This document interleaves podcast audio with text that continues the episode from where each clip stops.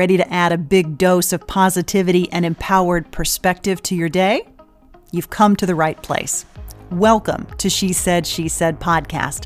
I'm Laura Cox Kaplan. Here, we tackle everything from imposter syndrome and confidence building to the best advice on how to lead yourself through life pivots, including the ones that knock you flat. For the past three years, I've talked to hundreds of experts about their stories.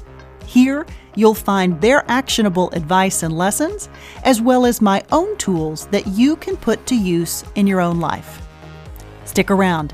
I think you'll find this investment in you well worth it. Hi, friend. Thanks to you, this week I am delighted to mark our third anniversary here at She Said, She Said podcast. That's three years of powerful stories, thoughtful advice, and perspective from an incredibly broad array of women who are sharing what they've learned and paying it forward to help you. But it's more than that. It's about these three words: insight, inspiration, and impact. Back in twenty seventeen, as I was contemplating this podcast, we landed on the words insight, inspiration, and impact. You've seen them embedded in our logo and on our swag. And in each episode, I'm aiming to hit those three buckets. For me, these words help reinforce three areas that I believe are key for continued personal growth and development. They also help me stay centered and focused as I think about our content and our guests. Now, I do realize that what inspires you is subjective and is unique to you just as it is to me. And that's why I think about inspiration as the spark to ignite your curiosity, a spark that can inspire a different perspective and that can yield insights that you can apply to your own life. A particularly timely aspect of this is that it also means we have to be willing to hear ideas and views that we don't necessarily agree with or that align with our own. We don't have to agree, but it's important to understand them and to know where others are coming from. With the events of the past year, and especially some of the challenges of the past few months, this practice has never been more vital and important. And to me, it's where inspiration can really come from. Going back to our tagline, the word impact is actually how you bring that inspiration to the world and how it can create opportunities and enable you to have a positive effect on others. And that's what we're going for every week on this podcast and with our related content on social media, on Instagram, Facebook, and LinkedIn. And by the way, if you don't already, I hope you'll take a minute to follow me at Laura Cox Kaplan, all one word. These social media platforms are the perfect place for you to share your thoughts and to engage not only with me, but with others who, like you, are committed to lifelong learning, to taking charge, to embracing the possible, and who are empowered and working to make the world a better place. It's a beautiful thing.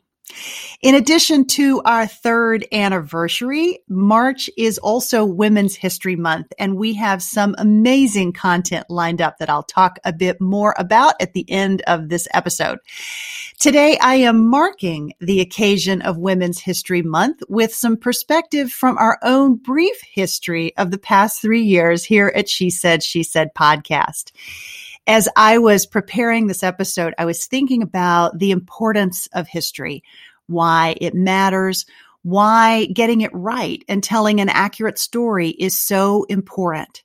Understanding history allows for valuable reflection of our own journeys and stories, what we've learned, what we can do better, and perhaps most importantly, how we can continue to improve. In that spirit, I'm sharing a few lessons from this podcast in the past three years and my journey in the hopes that they might be helpful to you as well. I have talked about mindset many, many times, but especially over the past year, we have experienced a collective crisis. And while we may each be impacted in different ways, no one missed out on this. When I think about the conversations we've had this past year, so many of them illustrate the power of embracing challenges as opportunities for growth. Honestly, that's easier said than done, right? But we saw this in action. What it looked like through my guest stories on this podcast, how they felt about what they were experiencing, and what tools she used to plow through. I am reminded as I reflect on all of this of an especially powerful conversation with author and journalist Mary Katharine Ham. She joined me in episode ninety-nine. I've included a link in the show notes to that conversation, and I hope you'll check it out if you haven't listened to it already.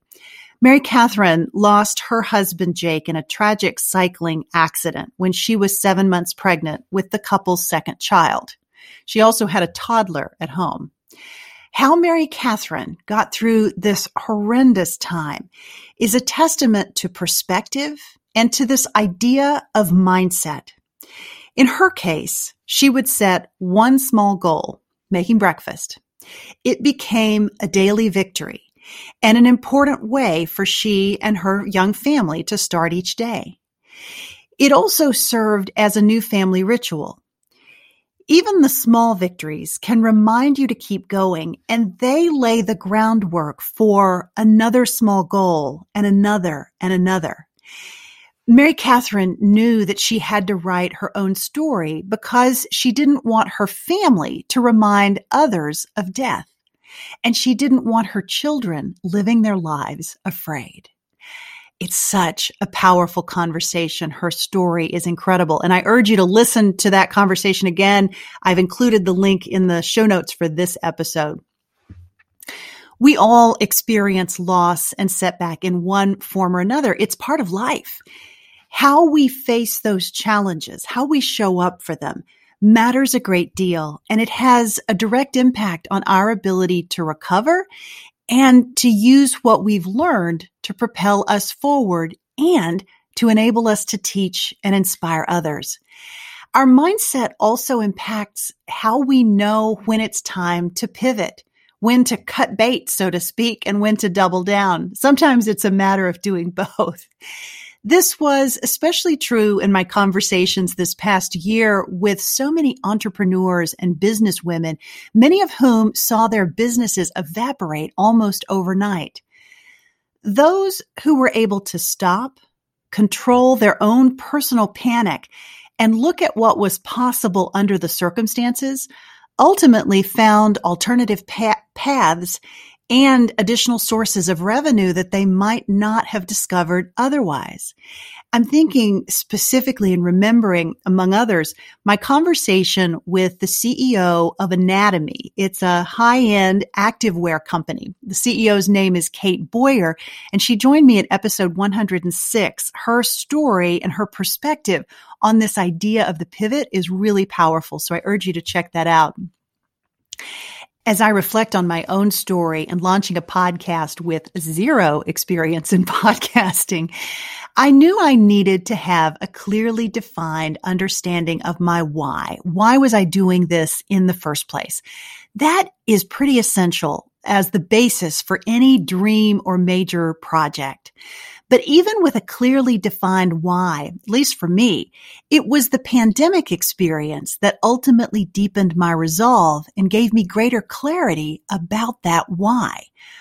That included relevant lessons that I could glean and share, and then how we could all learn together as part of this growing community from this experience that we were having, and then also to continue creating that valuable, relevant content. With anything new, there's an element of uncertainty. Often there are many, and that can be quite terrifying. But the idea of mindset also means recognizing that we can choose how we react.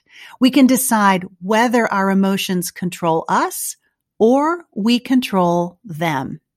We can decide to allow our fear to make decisions or to lean into it while continuing to focus on why we are doing this thing in the first place. It's a choice, and it's within our control. Optimism is also deeply embedded in this idea of mindset, and specifically the idea of a, what's called a growth mindset. That term was coined by Professor Carol Dweck at Stanford University. I've included a link to her fabulous book called Mindset in the show notes for this episode. A growth mindset doesn't mean that you need to be Pollyanna. It means looking for and finding a benefit even under the most difficult of circumstances. Learning to do that takes practice. Now, if you're lucky enough to be raised by optimists, you likely already get this.